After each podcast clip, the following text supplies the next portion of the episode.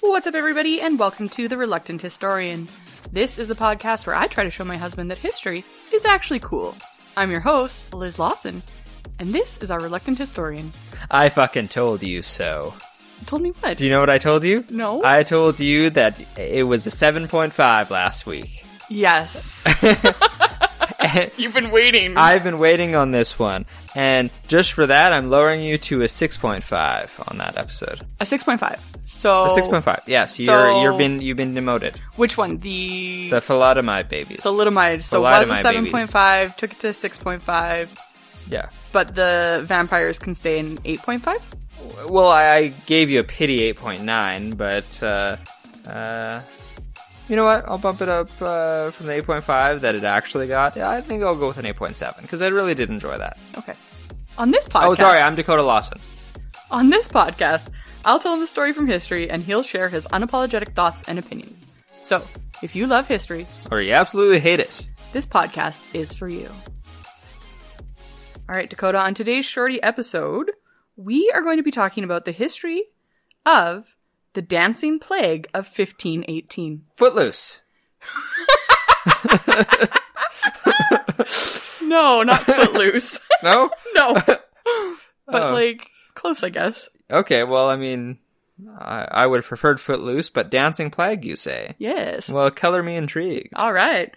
So sit down, buckle up, and get ready to listen to the history of the dancing plague of 1518.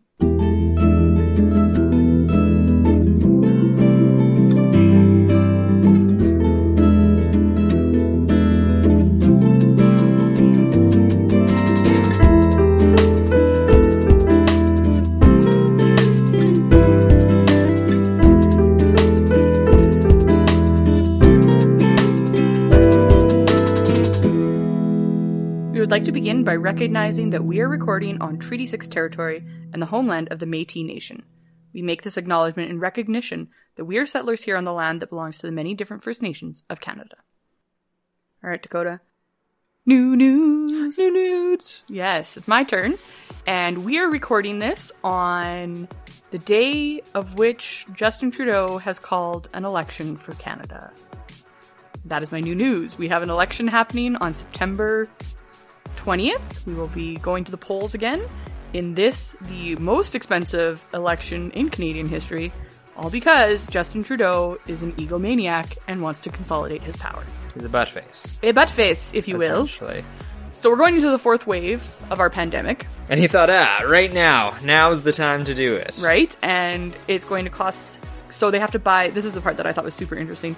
They have to buy these single-use pencils. So Oh, really? yeah, so when you usually have to put in, like you you, you put your little vote in, right, and then you give the pencil back and whatever. So they're investing. I think it's like three point six million dollars into these single-use pencils, and I was like, are you fucking kidding me?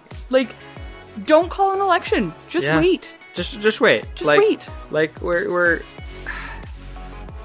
we're, you know, we're, we're getting there. We're getting to the point where it's a, you know, like Saskatchewan, where we're from, is is open up right now. It's we're in our fourth wave right now, but it's like, it's, eh, it's gonna, it's gonna be better soonish, I hope. And and then they decide to call an election, which is going to potentially make things worse. Well, and I'm I'm mostly upset because you know we actually have one of the best, uh, the world's best vaccination track records. So like we're actually doing pretty good about that. But what I'm really upset about is the fact that you're wasting. Like he's already spent more money dealing with COVID. Like we have spent had to borrow so much money. Canada has in order to, and, and it's good. I'm glad that we have CERB and all of these sorts of things, and I understand that we are in a pandemic. But he has been borrowing in record amounts, and then you're going to put this exorbitant amount for an election on top of it that isn't necessary. Yeah. Like, Canada's not made of money, Justin Trudeau. Hmm. And two thirds of all Canadians do not even want to go to the polls. Yeah. So I really hope that this backfires on him and that he uh, fucking loses. Well, as long as a conservative majority doesn't get in, yeah. but Yeah. yeah, I, uh, I'm just like gobsmacked. I I am also gobsmacked Yes. because that's the word we're using. Canadian friends, September 20th, it's your chance to vote. have your voice heard. Um, personally, I would love it if you voted NDP, but also you should just go out and vote anyways. You, you socialist fuck. That's what the this is. I'm being the the audience again. Thank you. You, uh, I thought you were a, a liberal fuck. Turns out you're a socialist True. fuck. It's true. But it, but in reality, like if you vote conservative, if you vote liberal, if you vote green, if you vote Commie. N- NDP, just as long as you're voting, that's I think the most important thing. We have really low voter turnout here in Canada, and I think it's more important that we are all getting out there and having our voices heard rather than just being apathetic. Because your voice does make a difference, and mm-hmm. it's really important for you to exercise those voting rights because you know, we make a lot of decisions based on who goes out there and votes and stuff. So just, you know what, just go out, vote, vote NDP, but if that's not who you want to vote for, vote for somebody else, but just please vote. Yeah, and if you're uh, like I was, and uh, you're a single person, and uh, you didn't vote until the age of 27 or 28, uh, I think 27. y- You know, just uh, just do what I did and just get married to someone who cares about this stuff, and then all of a sudden you'll start caring too, and you'll go and vote too. Yes. So that's the key to voting. But in reality, I think maybe you could speak a little bit to the anxiety that you felt. Yeah, absolutely. I just uh, I didn't know what to do. I felt uh, this a lot of pressure of like just like well, one not knowing anything uh, was a big thing. So yeah, I think what I would recommend is because politics can be fucking boring, and I still agree with that. But I think talking to someone that you actually enjoy talking to, uh, that uh, that you enjoy engaging with, rather than just listening to NPR. That's American. Oh, well, whatever. that sounded like a boring news thing. So, uh, but also then there's uh, mail-in votes, right? You're looking into that for this one, hey? Yep. So, if you're nervous about going to the polls, like I was, uh, mail-in is Mm-hmm. is a totally valid option, and that's probably what we're going to hopefully be doing. Yeah, So- I think it's smarter on our point and Yeah. our parts to not go out and, I don't know, infect people. Yeah. So on September 20th, I'll see you at the polls. So, Coda, what's your golden nugget? So we were wondering what we were going to do for supper tonight, and then uh, a blessing in disguise, not in disguise, just a blessing, I guess, uh, came upon us, which was that my mom called us and was like, "Hey, you want to go for supper?" And I was like, "Yeah." Because then we don't have to pay for supper Or cook it. yeah, or cook it. And also seeing them is cool too. They're cool. Um, so yeah, we went and of, co- of course they, they chose the place, uh, they, they often do, do Jasmine's, which is, is an all, all right place, but it was, you know, very, very them. And then it was closed on a Sunday. So where did they pick? Denny's. Let's go to Denny's. Uh, and so yeah, we went to Denny's and it was actually quite good. But, it's good to uh, see them. but yeah, I just uh, I just think it's funny that uh, you know as uh, as you get to be old fucks, you you're just uh, stuck in your uh, where you want to go. Uh, my mom listens to this always, also, so uh, love you, mommy. Don't be mad at me. I can punch him for you if you want. yeah. Okay. What was your what's your golden nugget? Um, yeah, so we finished up that back area Yeah. of our house. We had this like weird.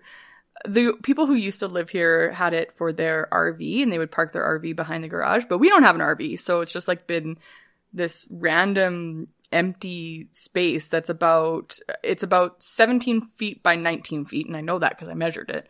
Um, and we it, like had weeds everywhere. We would put the garbage back there before we would take it to the dump, and it was just like half full of gravel, half full of grass. So um, we have cleaned it up and put a little fire pit in there and got some gravel to go inside and it's just like really nice. So we have this whole new usable space that we never had before and so we can have like a wood burning fire now, which I'm really excited for. So that's that's my golden nugget.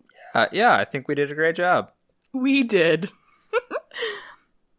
All right, Dakota. So I would like to hear your prediction about what you think this uh, dancing plague of 1518 is all about. Fifteen eighteen. Yes. trying to picture how they talked in 1518 and uh the only my old timey voice is is the same for doesn't matter what time period 1518 1818 1918 doesn't matter 2018 you know i'm always gonna talk like this. Ah we're old timey folk. Ah those dances over there in uh in cleveland they be they be putting up a jig. I don't like jigs done. So then they go over there and they kill them all. That's the dancing plague of 1518. Oh, plague. I was thinking massacre. Those are two different things. um, uh, okay, so uh, scratch that. Okay, so they're in Cleveland.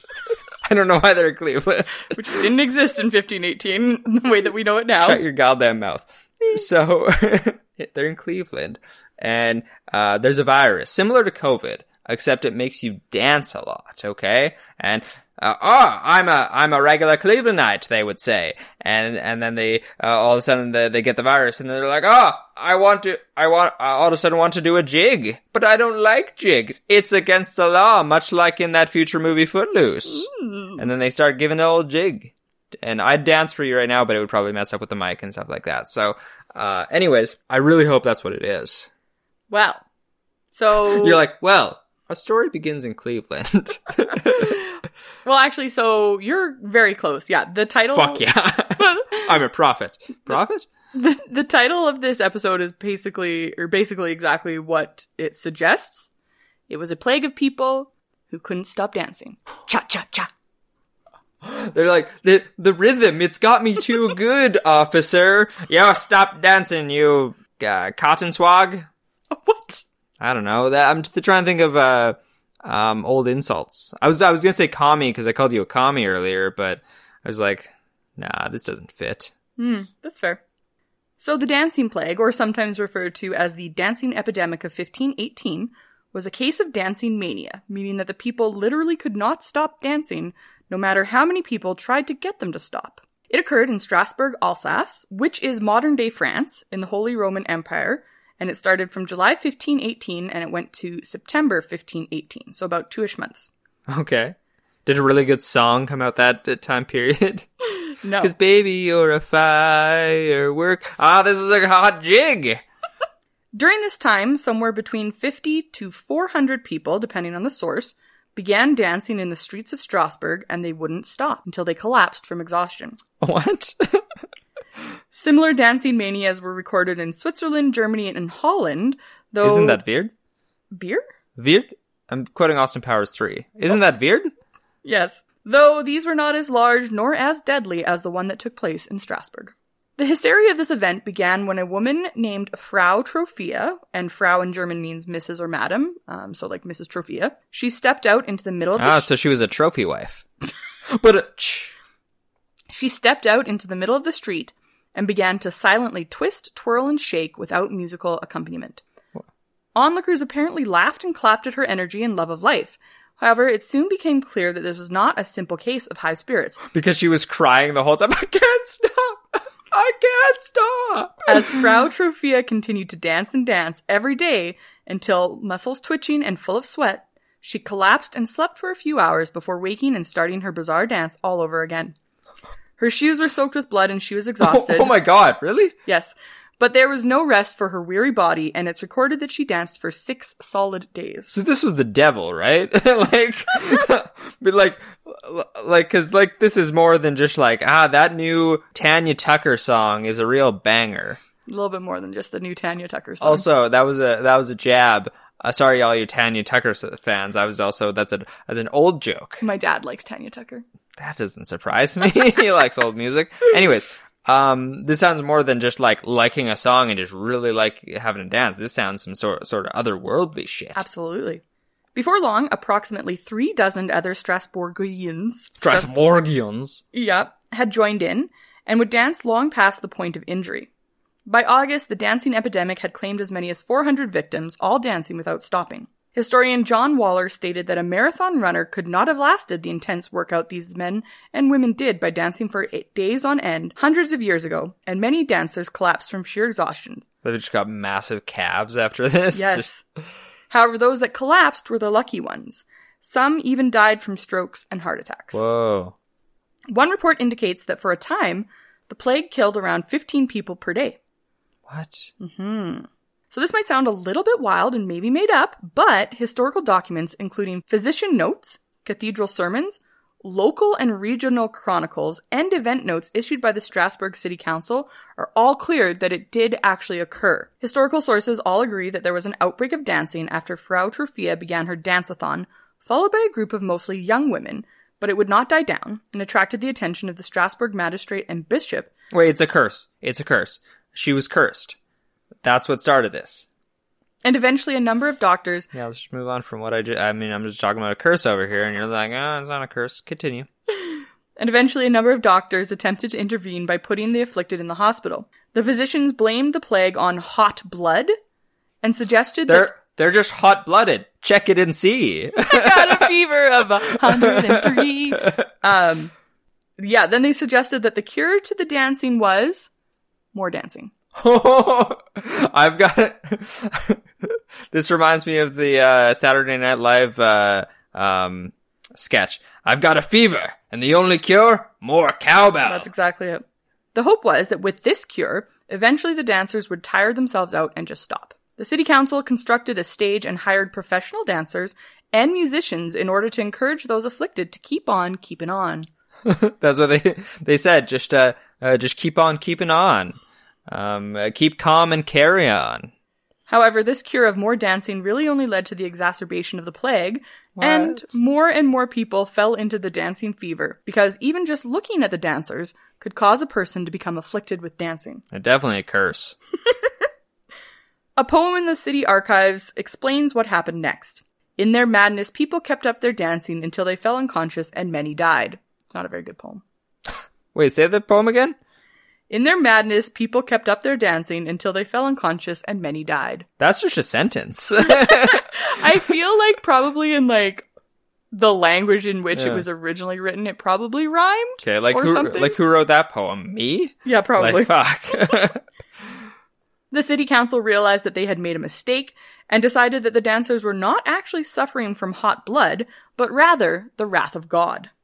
They opted for a period of enforced penance and banned music and dancing in public. Footloose. Finally, the dancing plague was ended when the city council decided to whisk the dancers away to their shrine in the mountains dedicated to Saint Vitus, the patron saint of dancers and entertainers.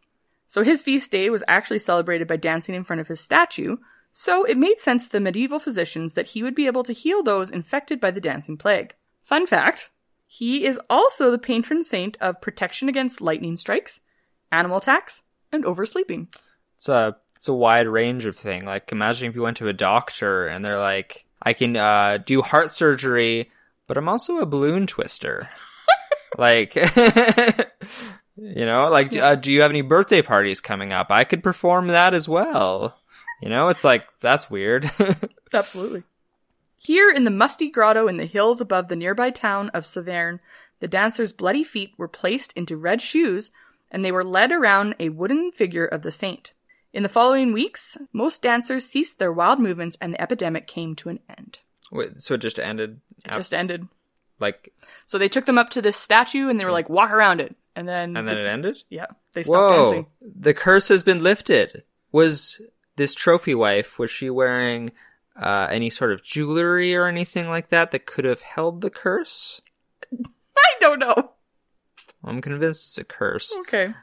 Um, so uh, carry on. I mean, this. I'm just trying to wrap my mind around how this happened. Other than curse, obviously, is what happened. But So what exactly did cause this strange dancing plague of 1518? curse. Okay, we'll see you next week. There are a number of theories that have been suggested, uh, with contemporary explanations including demonic possession and overheated blood. So that's what the people were thinking at the time. Paracelsus, I'm sorry. I'm just thinking like, just like I, if somebody makes me really mad, I'm just like, oh, you make my blood boil, and then I start doing the like an Irish dance or something like that. Like, God, I just got to get it out of my system. so mad. Yeah. Paracelsus, a physician and alchemist who lived in Strasbourg, wrote about this case in 1526, so a couple of years later. He's an alchemist, Yes. so he's a witch. and had his own opinion about what had happened. According to Paracelsus, Frau Trufia's husband absolutely hated it when she would dance. So he and a few other townspeople Cursed her. thought that Truf- I'm not letting this one go. thought that Trufia took to the streets dancing as a way to annoy her husband. And so just so you know, if you ever piss me off, I'm just gonna dance. no, not in public. You're embarrassing me, dear. Stop it. Paracelsus then broke down the sickness into three causes. First, it was born out of imagination. Second, people may have joined the dance because of sexual frustration. And I'm so sexually frustrated. I'm just gonna get jig until my feet bleed. finally, there may have been bodily causes for some of the people who exhibited uncontrollable dancing. So essentially, he's saying that people are dancing because one, they just feel like it. Two, they're horny and dancing makes them feel good. and three, their bodies were forcing them to do this. Ultimately, Paracelsus felt that those unhappy wives were the main cause of the dancing plague. So that was what they, this guy in the, it seems like a very. Uh, I could see that being a common belief in uh, 1518. Women, am I right? very misogynistic, you're Yeah. correct. Um, but yeah, so that's what they were thinking at that time period. So, however, investigators of the 20th century have come up with a few more scientific reasons for why this epidemic occurred. Hmm. The first modern theory is that the people of Strasbourg had food poisoning. The ergot fungus, which is a fungus that grows commonly in rye and other grains used for baking bread, can produce toxic and psychoactive results in those who consume it. The chemical it creates produces a chemical reaction similar to those who are on LSD. It can induce terrifying hallucinations and violent twitching. And uh, actually, consumption of ergot is also a theory to explain the Salem witch trials. So, one theory is that they ate this poisoned fungus and they all had the same hallucination and they all danced for two months straight. All these people? Yeah. Same fungus? Yeah, so you're on the same idea as John Waller. Uh, he says that this theory does not seem tenable since it is unlikely that those poisoned by ergot would have danced for days at a time, nor would so many people have reacted to its psychotropic chemicals all in the exact same way. Or ate the exact same thing? Right. Another theory put forward by American sociologist Robert Bartholomew guessed that the dancers were adherents of heretical sects, and dancing was a way to attract divine favor. However, it was clear to those who were watching that those afflicted did not want to be dancing. So that theory doesn't really work. Was it was it uh, the bleeding feet or the them screaming it hurts? Please make it stop. The most credible explanation is that the people of Strasbourg were victims of a mass psychogenic illness, what used to be known as mass hysteria. As I stated before, there had been other outbreaks of the dancing in preceding centuries, involving hundreds or just a few people, but all in towns and cities close to the Rhine River, which is also near Strasbourg. Along with the merchants, pilgrims, and soldiers who traveled these waters, news and beliefs traveled too. One particular idea that appears to have lodged itself in the cultural consciousness of the region is that St. Vitus, so that same guy we heard about where they went and walked around his statue, could punish sinners by making them dance. Hmm. So essentially, such beliefs in supernatural agency can have dramatic effects on communities, and this has been written about extensively. Um, for communities that believe in spirits or saints or demons that can cause a person to behave in a certain way, it primes them, primes their brain, to enter into a dissociative mental state where their normal conscious way of experiencing the world is disabled. People then act according to culturally prescribed ideas of how the possessed should behave. This has been written about in European convents, where nuns would writhe, convulse, foam at the mouth, make obscene gestures, and meow like cats. the behavior may seem strange, but these nuns lived in communities where they were encouraged to obsess about sin and were steeped in mystical supernaturalism. I'm obsessed with sin.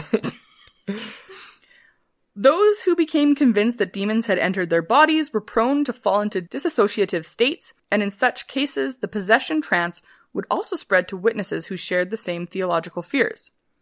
So this brings us to Strasbourg and the curse of Saint Vitus. The chronicles agree that most people were quick to assume that an enraged Saint Vitus had caused the affliction. So like you said, a curse. Although from a saint, rather than just some random jewelry piece. so I was fucking right. No, because it wasn't actually a curse. It's just that they like believed that. And so Um, and so do I. So all it took was a few of the devout and emotionally frail to believe that Saint Vitus had them in his sights, and they were then able to enter into a trance-like state in which they felt compelled to dance for days on end. Saint Vitus, more like Saint Dickus. The council's decision to put the dancers on stage allowed even more townspeople to experience the event, thus triggering more and more dancers. The visibility of the dancers ensured that others were susceptible to become one of them, as their minds dwelt on their own sins and the possibility that they might be next. Life in Strasbourg was hard and droughts and famine riddled the area. This as well can help to cause an outbreak of psychogenic illness. Plenty of distress can bring about a heightened level of suggestibility. Social and religious conflicts terrifying new disease, harvest failure, and spiking wheat prices caused widespread misery. So, like 2021. The year before, 1517, was described as, in just very simple terms, a bad year. Yeah. The following Just summer, like 2020. JK, JK, JK. the following summer, the time of our plague, the orphanages, hospitals, and shelters were overflowing with the down and out and desperate. These are ideal conditions for some of the cities most affected to believe that God was angry with them and that St. Vitus stalked their streets. I'm gonna get you. Yeah. I'm gonna get you. The dancing plague of 1518 was the last of its kind in Europe. In all likelihood, these outbreaks declined along with the decline in the belief systems that sustained them.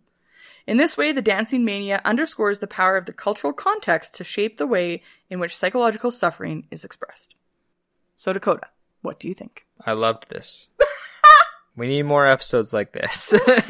I mean, they didn't happen all that much. I don't know No, where I can find you no, more I just like- dancing plays. more, more like I'm just talking weird shit. oh, okay. You know, weird shit. That Not li- like the real history that I'm passionate about, yeah, but fuck the that weirdo shit. history. Got I it. like the weird shit like this where I can just yell curse for half an hour and ca- and play it off as jokes. Ah.